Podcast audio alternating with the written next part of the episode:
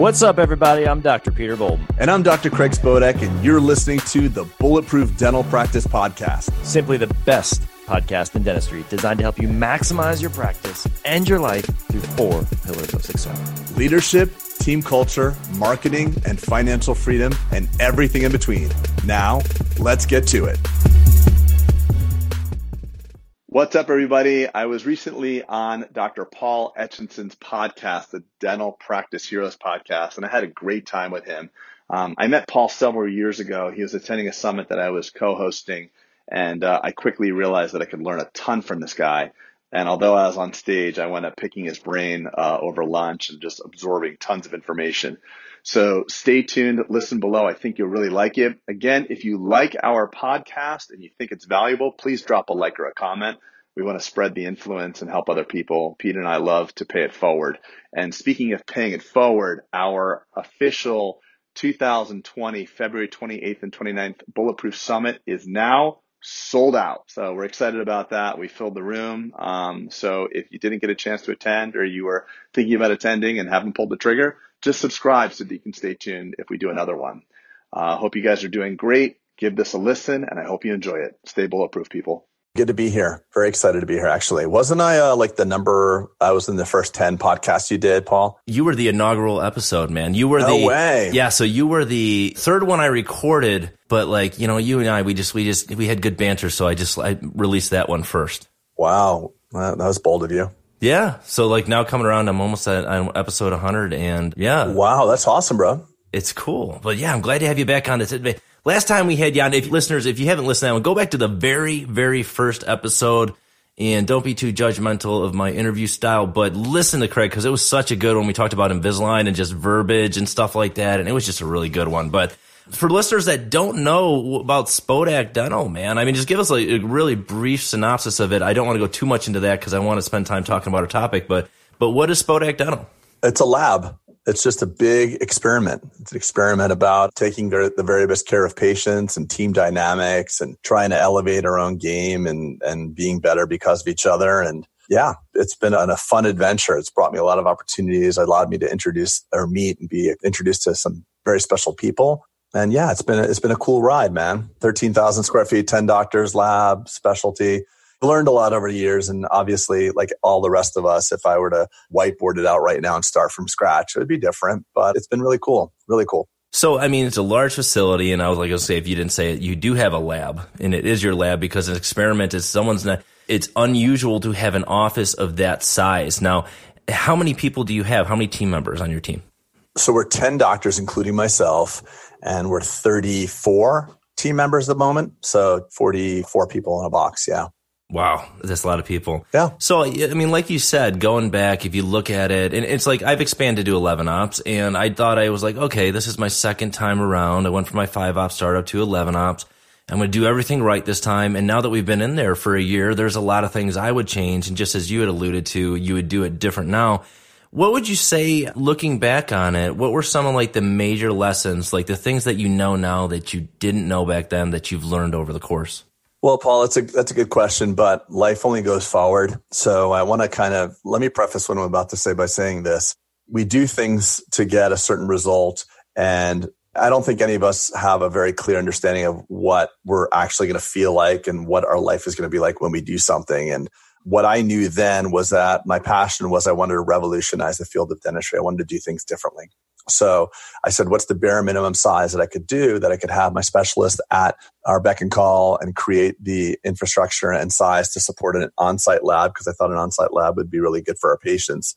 Dentistry's changing. We have we have a different environment now. So I mapped out the office. That was like 2011 when you were like six years old, I think, Paul. So things have changed a lot. So we have GPs and technology that are, in my opinion, disrupting a lot of the specialty practice. We have 3D printers and milling machines and CEREC and other machines that can, in some ways, disrupt the lab practice. You can't go back and say what I would have done differently. It's like saying the time when I was a kid and I tried to get a taxi home from Miami one night, I should have taken an Uber. Like Uber wasn't there yet. And also, it's brought me a lot of different, we tend to look at things in two dimensions of like, I did this and it got me that this created this. But there's also the, all these other things. And I, I think that the practice I created allowed me to pivot and reach another level of fulfillment because it gave me some form of credibility to get up on stage and have a podcast and and meet the interesting people like yourself that I met along the journey. I, I can safely say that people might not have been as interested or given me as much credibility had I not done what I did. So it's not just a A plus B equals C type of thing. There's been a lot of other fulfillment that's been brought to me through the practice. Understood. Now, I mean, having a large team like that, and, I talked a lot of dentists, and when I talk about my team, people say, gosh, I wish I had team members like yours. I, I really wish I had a better staff, things like that. And I think what they're really saying is just, I wish that my team was engaged. Now, you having so many people, what have you learned as far as keeping a large team engaged and having people rally around a common purpose, that sort of stuff? What have been the lessons there? That's an easy question for me to answer, actually, because I've come to understand that leadership is one of the biggest things that we have to develop as dentists and practice owners oftentimes you'll hear things people will comment to me and say hey you know i'm a dentist in canada and i don't know if you know how it is in canada but it's really hard to get people to to work in canada or i live in chicago and i don't know if you know about that but we can't find hygienists in chicago so they always make a global problem it's never really looking the man in the mirror and saying i've got an issue retaining good people. I've got an issue leading people. I've got an issue getting people engaged. And that's the first thing. You got to be emotionally aware and you got to be emotionally intelligent to say, where are my deficiencies? Many dentists are struggling and they can't keep good team and they can't keep team engaged. And what do they do instead? They go out to a course on how to like learn how to prep teeth better or how to like take on full mouth reconstruction or whatever. And I'm not saying those are bad, but just to have the in- intelligence to, and the analytical space to say, this is what I really need. And that's what the benefit of having good advisors, mentors, and friends around you to just be like, hey, this is what you need. And, and I think leadership has been a very strong and constant need for me. And I've invested a lot in my leadership abilities and continue to do so. And, and leadership is something like where you're never really done. So as your leadership skills grow, you'll take on more challenges and you'll wind up back in the weeds again. So it's this constant cycle of breakdown and breakthrough. You break through, you get the, like you did, you break through and you go into 11 ops and you go from like nine team. How many team members do you have now, Paul? 27. Right. So how many were you three years ago? Oh, probably like 12. Right. So in three years, you've like literally more than doubled your team. So your leadership skills had to double and triple and you'll get comfortable and you'll get bored. And we go through like this continuum from bored to breakdown. So when you get bored, you're like, you know, let me build another 20 ops. and then you have a breakdown and you get better and you grow into it and you get bored again. And it's this whole constant cycle. So leadership, you're really never done. But one thing that I want to do to kind of just sum up the question is it always comes down to two things with leadership. It's the psychology and skill set of the leader. And of those two factors, psychology is 80% of it. At the end of this year, we'll be entering in the year 2020. 2020, everyone associates with perfect vision. Wouldn't it be cool to start your year off with perfect vision and clarity for your practice's trajectory? Heck, even other aspects of your life? We are doing the summit early in the year for this very purpose. As practice owners ourselves, we are bringing tips and processes that helped grow our practices to scale. Learn from people who have done it, not just preach about it. So join us in Houston at the St. Regis February 28th and 29th. We've negotiated amazing nightly room charges at $179. Even if you've been to a summit of ours before, do not miss this one. We're going to be focusing on digital marketing, including social media. Hope to see you there.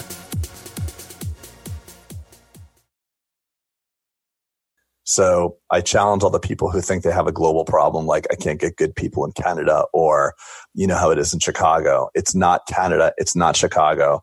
It's you. It's us. And it's, I don't say you as it like pointing the finger at you. It's me as well. So when I have a big failure, I'm like, what am I doing to cause this?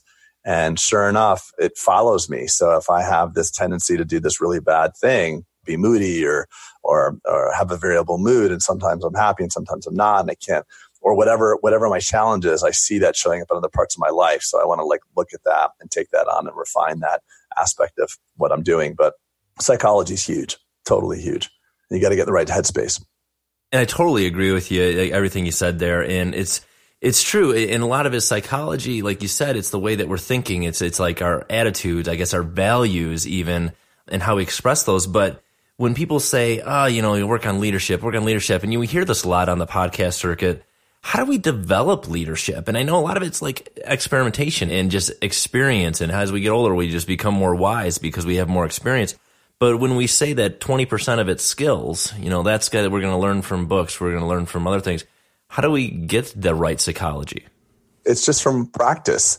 So you look at anybody that's extremely successful, whether that be a professional athlete or a business owner, you got to see what those people are doing in private. It's incredible what Tom Brady's doing, like in his private time. You just think he just shows up on the field and kicks ass, but that guy is putting in massive amount of work, psychological work, like reviewing and, and taking care of himself. I mean, there's an incredible amount of work that goes into it. In psychology, you can't just, if you get up in the morning and you don't really have any form of morning ritual, any form of gratitude practice, a spiritual practice, or something to set you out in the right intention, life will get complicated and you will tend to start not performing. So the most successful people I know have some form of ritual. They, they, they tend to work out. They tend to take better physical condition of care of themselves. They have a spiritual practice or a gratitude practice or some alone time that's reserved. Peter, my partner on the podcast, he does this thing in the morning where he kind of has a gratitude journal and does some stuff like that. So I think your psychology can be improved. If you just let your psychology go to its default, it's going to wind up being negative. Life will give you a bunch of negative things and you will tend to get dark if you don't have an intentional positive practice to counteract that. Yeah, you know, I was just reading a book and I can't remember what it was, but it was talking about how just evolutionary wise, like we're we're wired as humans to see the bad things and to in order to be happy there almost needs to be this hope for a better thing but we have to believe that we can have a better a better outcome or the future is going to be better. And it, it, it almost is this never ending cycle of like oh if i could just fix this one thing my life would be a lot better. And as you and i both know once you fix the one thing it, it doesn't feel a whole lot different. New new challenges come and it's just a bunch of always solving problems, just one after another. Yeah, there's. I, I, read that same thing. It was actually there's two things about that. The number one thing that I wanted to touch on is the brain is an, an instrument of survival. The brain's job is to keep you alive, not to keep you happy. So from an evolutionary standpoint, it's always looking like, is that bear going to attack me? Is this going to go wrong? So the same survival mechanism goes into your practice. It's, it's not the bear anymore, but like, hey, is my overhead going to suffocate me? Is the guy opening the corporate office opening down the street going to hurt me? So we're always looking for what's wrong. Is Diane, the receptionist, doing her job? Is, am I getting embezzled from? I mean, these are the thoughts that are going through the practice owner's th- heads at a daily basis. And then the other portion of that is that your brain is wired from an evolutionary standpoint to be at like a level seven out of 10 in happiness. There's been a lot of psychological testing that shows that something really terrible happens, like the death of a family member, a loved one. Obviously, your happiness goes down to a zero out of 10 for a little while, but you'll tend to bounce back up to a seven. And then you win the lottery and your happiness goes to a 10 and then you just go back to a seven. So the human species is wired to be mildly dissatisfied. And that's what had our ancestors leave Africa and start farming and venture out and paint the Sistine Chapel. And human beings, we, we want to, if we were very content and happy, if our average as a species was 9.5, we'd be sitting in the grass like cows and eating shit all day. you know what I'm saying? Totally. The, the reason why we went from five to 11 ops, we had that conversation early before you even did it. I actually told you don't do it. You did. I remember you saying like, "Hey, these are the reasons why I want to do it." I'm like, I wouldn't do it if I were you. that was, yeah, that was probably two years, and then the the opportunity made it showed its face again, and I was like, but you know, I was at a different place then. I know, but it's like if you actually just were to take like a happiness test prior to doing it. Oh yeah, and now after doing it, I mean, you did it, it's cool, but are you significantly happier now? No, no right. So it's so funny that we do this shit, man. We go and it's the same thing like buying like a really nice car. Like you've always wanted, you know, your new dentist. You're like, if I could just get myself a BMW 3 Series or whatever else you really want. And you buy it and you're super happy. You read the whole instruction manual, the driver's manual, and you like want to sleep in it. You smell the leather. And like six months later, you get a door ding in it, like freaking car, like whatever. It becomes a car. And then it doesn't even matter anymore. It's this fleeting hedonic treadmill that we're on that we just seek other things. And and I'm, I, listen, I hope that no one's listening to this and be like, oh, wow, this guy's super self actualized and he's super happy. All I know right now at this point in my life at 48 and being a dentist for 21 years is I'm starting to look at myself and be fascinated by the way I behave because I'm human. I get emotional. I think this is going to make me happy. I have ups and I have downs. And it's interesting because I have a big practice and some degree of notoriety in my community and among some people. And it is a disconnect between people like looking at me like saying, I want what you have because I'll be happy. And then me looking back at them and be like, you know, what you have is pretty cool too. And I mean that sincerely. So it's an interesting like experiment for me. Yeah. It's cool to go through life and, and just to be fascinated by your own behavior and, and be a little flexible about maybe I really don't want that. Maybe I do want that. Like right now, what I really want is I want to buy like a bunch of land near my house in Florida because I want to take my kids like riding on their ATVs. So 10 years ago, I might have wanted something that some tangible thing, like maybe a car or a watch. I don't give a shit about any of that stuff now. Like if you had your camera on you, I'm wearing a Garmin watch. I have all these amazing watches and things that used to matter to me and they don't matter at all. And I'm like fascinated by that. Now I just want to be like in the dirt with my kids. It's true, man, and it's weird. Like I, the watch thing, totally. Like I, have gone through the same thing. I have this one Bulova watch. It's like my favorite watch. If and if I if I had to line up all my watches as far as like how expensive they are, it's not up there. You know what I mean? But it's it's my favorite watch. I like how it looks. Yeah. I remember when you and I were talking at VOD, and I was actually kind of in the dumps about just man, like thinking I want to retire, and you're just like, why would you want to do that? And my thought process back then was like, man, I'm down at three days a week. If I could only get down to two, then I'd have a lot of time to do the shit I want to do. And guess what, man? I've been down to two since I think March, and not a whole lot has changed. So, wait, are just, you two days clinical, or you're you're two days in the office? Two days clinical. So I'm still in the office, and actually, yeah. So, like, you know, what's so funny is like today is my meeting day, Paul. It's Wednesday. I don't do clinical dentistry. Guess what? I like doing clinical dentistry more than my meeting day. See, I'm the opposite. I like it the other way, but and you know what? I'll tell you that is that I, it ebbs and flows. Sometimes I do like doing the clinical dentistry. I usually had an early outstanding day on Monday this week where I just did a, I did an implant, did some uh, extractions, did a little Botox, did a molar root canal, put braces on two kids, and it was just an awesome day. That's awesome, bro. Yeah. Do you still have your associate? I do. I have two of them now. Okay, cool. Yeah, so we got two of them, and I got a periodontist in there. And has the practice more than doubled in revenue? Not since going from five to 11 ops. Mean, five ops, we finished about 3.35. Last year we did 4.25. I wanted to do 4.5, but we came a little short, but I'm still happy with that. I think 4.25 was, it was enough growth for us to see, but I think it's really important just to not hijack anybody's vision in dentistry and what they want to do and craft your own unique thing. Our, our space is so vast and there's so many different opportunities. And I think there's a lot of narrative in our profession of this is what you need to do. Yeah. There's so many courses that tell you exactly what you need to do. And I just think that there's a lot more flexibility in our profession. You can literally have it your way. This is like Burger King. So don't hijack anybody's vision. Don't do what Paul did or I did just because you think it's going to bring you to some different level. Craft it with what you want. And I think don't listen to anybody else Give me the naysayers. There's a lot of narrative on Facebook saying that dentistry's fucked and that it's going downhill and the heyday is gone. And I don't believe that's true. I think we, we have a very cool time in practice and I actually don't see, I feel a lot of really good things about our profession and, and you can do it exactly how you want. You have to change, you have to evolve, but there's multiple modalities of practice. There's no shame in being an insurance providing dentist. There's no shame in working for a larger group or being an associate. There's no shame in any of that. None of it.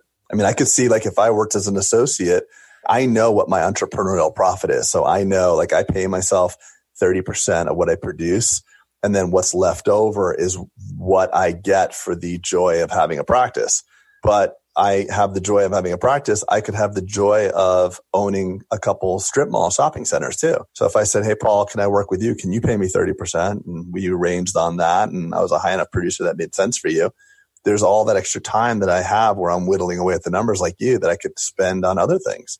I think that we're fed a narrative that we have to be practice owners and that we're supposed to do all this stuff. And I think, frankly, it's fed by our dental supply companies because they're in the business of selling chairs. So, like, hey, you'll get a 2,000 square foot place, put 15 chairs in it, you know, and buy this and buy that. And they don't give a crap. They're just selling stuff to us. Well, let me ask you this. I, I know what you're going to say, but like you said, that whole narrative that we're supposed to be owners.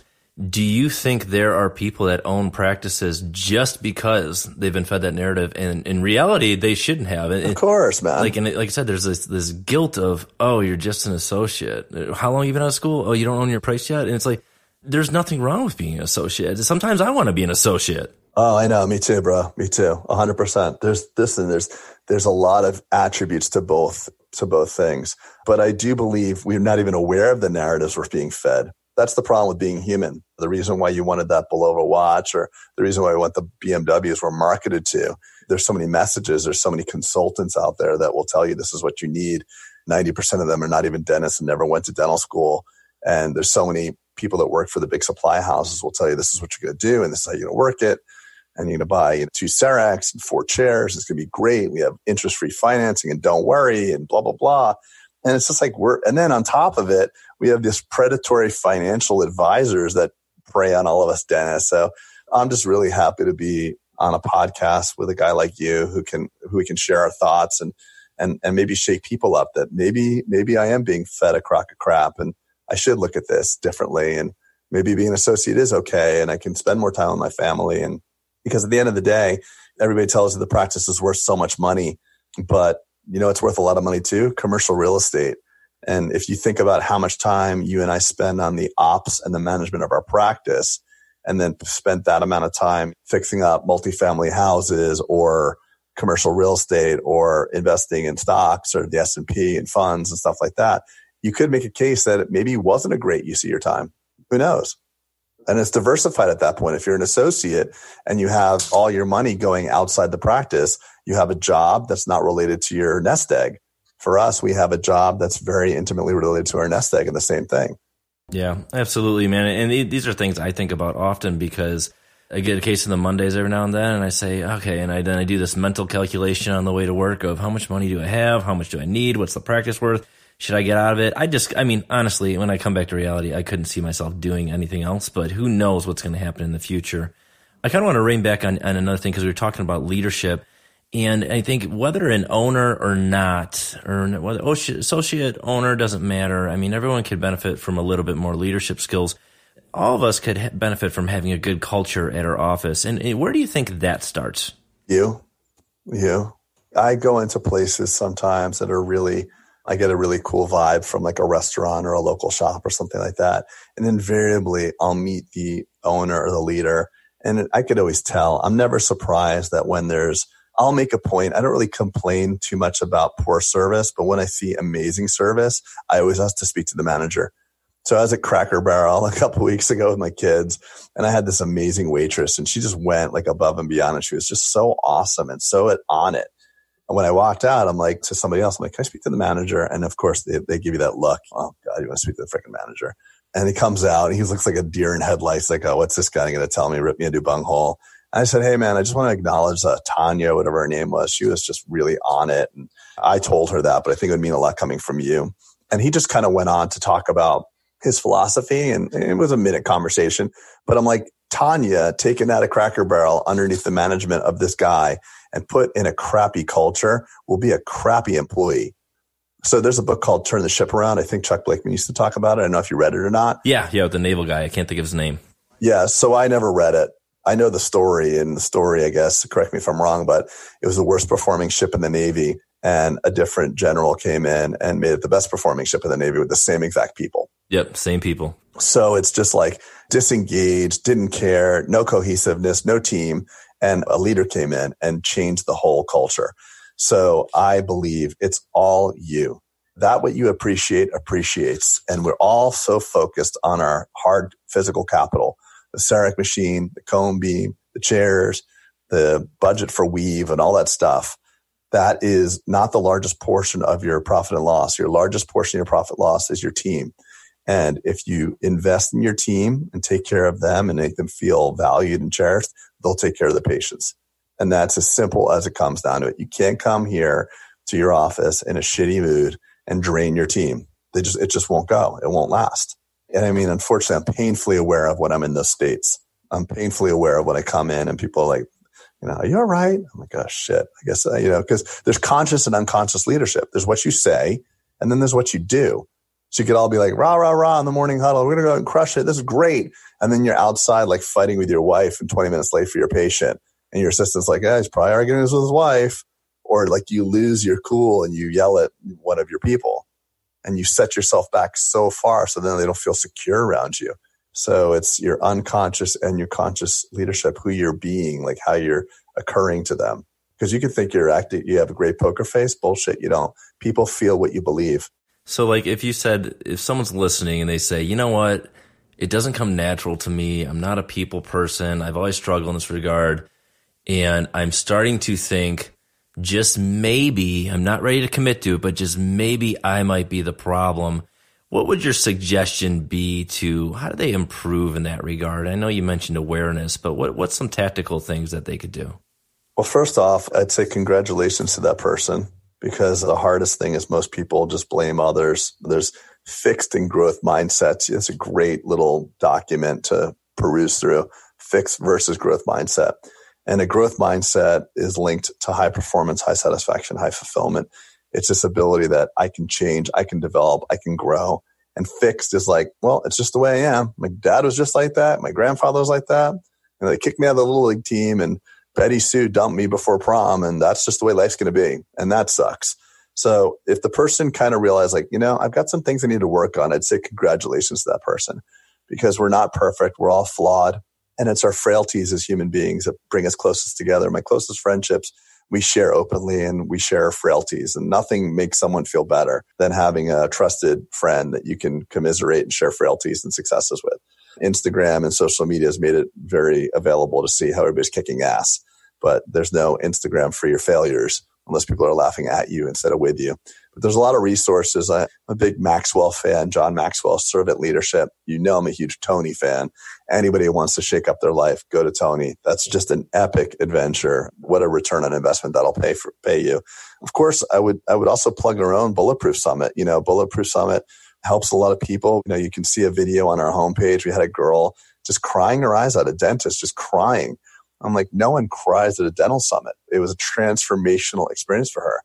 And it was because of the safety and security and the stuff we talked about. It was just really fulfilling for me to see people so moved. And we have people saying I went from 5.2 million to 7.2 million. This guy, Troy Pierce, wrote me an email, broke our own barrier of what we thought was possible. So we got a bulletproof summit coming up February 28th and 29th. We also have a 10 times guarantee on it. So if you don't produce 10 times more than you spent in the first year after it, we'll give you all your money back because that's just like how Pete and I are. We don't care. We'd rather pay you the money back if you didn't get anything from it. And we are adding a we added a hygiene track because Pete's hygiene department went from one five to one nine from 2018 to 19, and my hygiene department went from one five to one eight eight. It's almost the same trajectory, 18 to 19. And it's because of the leadership of our hygiene teams. And we've got Pete's top hygienist and my top hygienist, and they've come together and done bulletproof hygiene so the hygienists are going to kick ass. I, I think the hygienist alone will make your tuition worth it. There's a lot of resources out there. I think the most important thing is recognizing what your weakness is and not just going to the course to polish preps again. Because I bet you one of the reasons why most dentists are not successful is not their clinical skill. It's usually not your clinical skills. You can be an amazing clinician and people just don't vibe with you and team won't stick around and patients don't say yes. And you could be a terrible technician and get great people skills and everybody's saying yes, which is a huge problem for not only you, but for the profession. But I think Dennis, we get it wrong and it's hard to look in the mirror, man. It's hard. It's a hard path to take. So where can they find more information about the Bulletproof Summit? Bulletproof Summit is on bulletproofdentalpractice.com. The summit page is right there. So bulletproofdentalpractice.com. And what were the dates? February 28th and 29th. Paul, why don't you come, man? I was going to come, man. When I saw you, I got a Facebook ad for it. I'm actually going to be in Disney. Oh, no way. Uh, next year. I'll be there next year. Yeah, cool, man. I'd love to have you there. Cause I was excited for you that you did it again. And, and this is your third one, right? Yes, sir. It's our third one. Yeah. Peter yeah. and I did it the first time. And literally right before we went on stage, we're like, we hope we can help a couple people with this. And it was just like really, really well received. And the second one was great at Terranea Los Angeles. That's the one where we have the video on the homepage. And then this one's in Houston and it's going to be really cool. We've got some really interesting guys. We got a guy named Chris Tuff. He's one of Pete's friends. He wrote a best selling book called The Millennial Whisperer.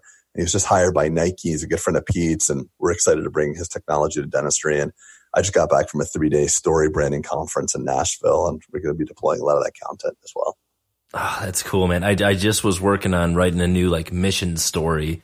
You talking about like Donald Miller, right? Yes, sir. Yeah, I just started. I just I just started doing that. I was listening to a podcast. I was doing that on the airplane when I went. Uh, actually went to Hawaii a few weeks ago, but I was doing that on the airplane, and I just I haven't rolled it out or showed my team yet. But I just think there's a lot of power in the way that they do things.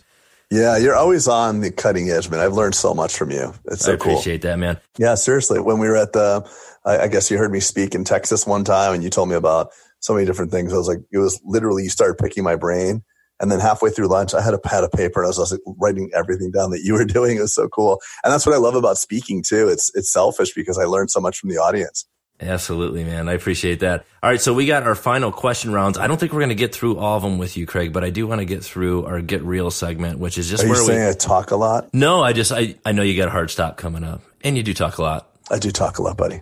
Yeah. I remember at VOD, not your talking, but you did, what was it called? The Haka or something like that. Is that what it's called? I can't remember what it's called. Yeah, exactly. Haka. That was awesome, dude.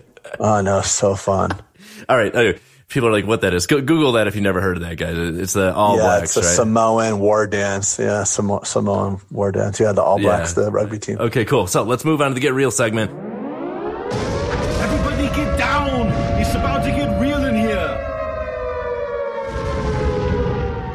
So, what is the biggest struggle at your practice, and what are you doing about it? Biggest struggle at my practice is just, well, struggles are, I'll, I'll call it just an opportunity challenge stretch because struggle seems a little heavy. The word, words have meaning. Yeah, they do. And struggle just feels like, you know, yeah, struggle. Yeah. So for me, what I'm working on for 2020 is just em- empowering my people to get to the next level of case acceptance and helping my team reach their own personal goals. So that's what, that's what's on the docket. I want to help my team reach their personal goals, production goals, case acceptance goals, continuing education goals. That's what I, that's what I'm looking at. That involve you doing training personally? Yeah, exactly. Just kind of standing side by side with them. I mean, listen, if you have an associate in your practice, you're really yoked to their success. It's a very cool thing that it's a win-win because many relationships are like, I got to win and you got to lose, or you got to lose so I could win, or whatever. This is cool that we have equal opportunity to to benefit from each other's hard work. Awesome. If you could go back in time to the beginning of your career, what do you wish you could tell yourself? I'm not exactly sure uh, because I think time travel is dangerous. You know, it's like remember Back to the Future. You're probably too young for that, but I'm too old and you're too young. But, I think I'm like five years younger than you. Oh, really? How old are you, buddy? I'm 38. How old are you? I'm 48. so- okay. Okay. Well, So, I'll be turning. Fi- I'm actually turning 50 in 12 years. Yeah, I'm turning 50 in two. So I'm turning, I'm turning 80 in only like 32 years. Oh, shit. so the, the problem with that is like, I don't know if I tell anybody anything because it would totally change everything. I don't know if I'd go back and say anything to myself. I know that I should say things like, be kinder to yourself, go easy on yourself, trust, because we've all spent years and months and hours worrying about things that never came to pass. So I think there's always, you know, we fear when things change and we fear different things that have happened, but it all seemed to work out pretty good. I'll take a page out of like when they study older people, what they say, what older people always have a consensus about saying is that they all wish they would have ventured more, been less risk averse, been more risky and, and been kinder to themselves. You know, life's going to happen no matter what. You might as well just play full out. And I think I did. I was very cognizant of the idea that I didn't want to have any regrets. So I pushed a lot throughout my career to do daring things that I, I thought were daring because I'm like, I don't want to regret anything. Awesome, man. All right. Question three: Share a story where you learned a valuable business lesson from an experience or the hard way. That's a four hour question. That's a summit thing. That's that you learn everything in my summit. Couple things. Build something sustainable. You can always make the offer better. You can't take away. So when it comes to bonuses or hygiene compensation, stuff like that, stuff that we're going to share at our summit, make it sustainable.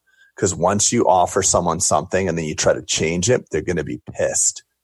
So make sure it works for the business, works for them, and works for you. It's got to be a triple win. So it's very important. Go slow and, and make it sustainable. Awesome. All right, so we're running out of time. Craig's got a hard stop here. I, am going to skip the dental practice hero sexy six, but I do want to go to our final question that we ask everybody. And that's if you had three pieces of advice for a new dentist or soon to be graduate, what would those be? Read as much as you possibly can. Read for fun, but also read for business, like read business books. Take success leaves clues, find people who have done what you're trying to do. You know, whether that people you, you admire in the business world or in the dental world and read their books Paul, your book is awesome. We've got a book out too. I would also say to eat the elephant one bite at a time, like segment your clinical and your, depending on what you're doing, but your clinical and your behavioral skills too. Don't just silo your education to one specific area. And third, start saving. Get ahead on your savings because Einstein said one of the greatest miracles or one of the greatest things about phenomenons of life is the power of compounding interest. So save and stay away from predatory brokers and just, you know, get a good advisor, a registered independent advisor and start your savings process early. You'll be thankful you did. Just get a jump on that. You can't make it up. So as a young 28 year old or 32 year old guy or gal, you can get to financial freedom so much earlier, delay some satisfaction and, and start saving. Awesome, man. So what's going on with you? What's in the short term future? What's, what's going on?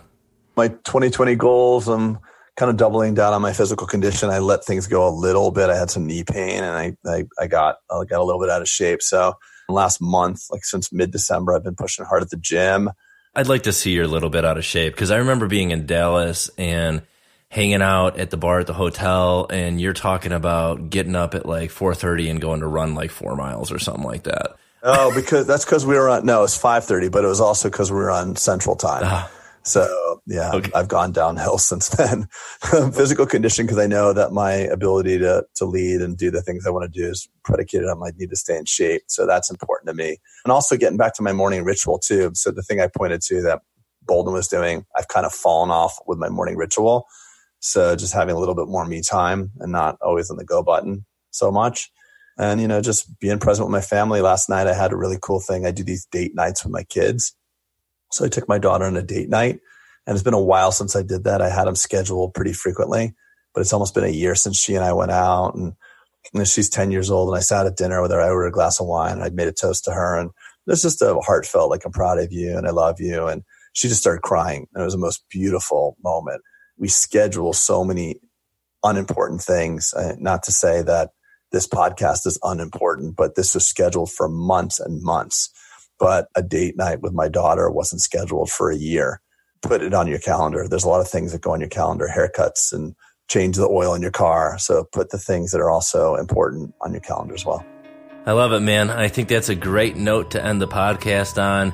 Hey, listeners, go check out Bulletproof. Check out the podcast, man. I, I, I, love to listen to your podcast. I try not to listen to too many dental podcasts, but yours is still one that I listen to. Check out the summit. I am excited to go next year I hope I will be able to go and I don't have a conflict. But if I, if I didn't have, wasn't on vacation with my family, I would definitely be here this year. Hey, uh, thanks so much for taking time out of your Wednesday, Craig. I really appreciate it, man. And like you say, you learned from me. I learned so much from you. You're somebody that I really, truly admire and just excited to see what you're going to do next. Likewise, buddy. Thanks for doing this podcast. I know it's important to pay it forward, and that's what these are. You used to have to pay a lot of money to hear thoughts, thought leaders like yourself, and you're just paying it all forward. So thanks for doing this and making this a priority in your busy life. Thanks for listening to another episode of the Bulletproof Dental Practice podcast. If you got any value or insight from today's episode, we ask for your help. First, review us on iTunes. It creates awareness to help others find us, and it literally takes like five seconds. Second, if you want to stay in touch with announcements and updates, text the words bulletproof, all one word, to 345345. We promise not to bombard you with spam text. Also, don't forget to check out our upcoming summit 2020 registration page at bulletproofsummit.com. We're going to be focusing on digital marketing, including social media. Do not miss this one, for real. Thanks, y'all.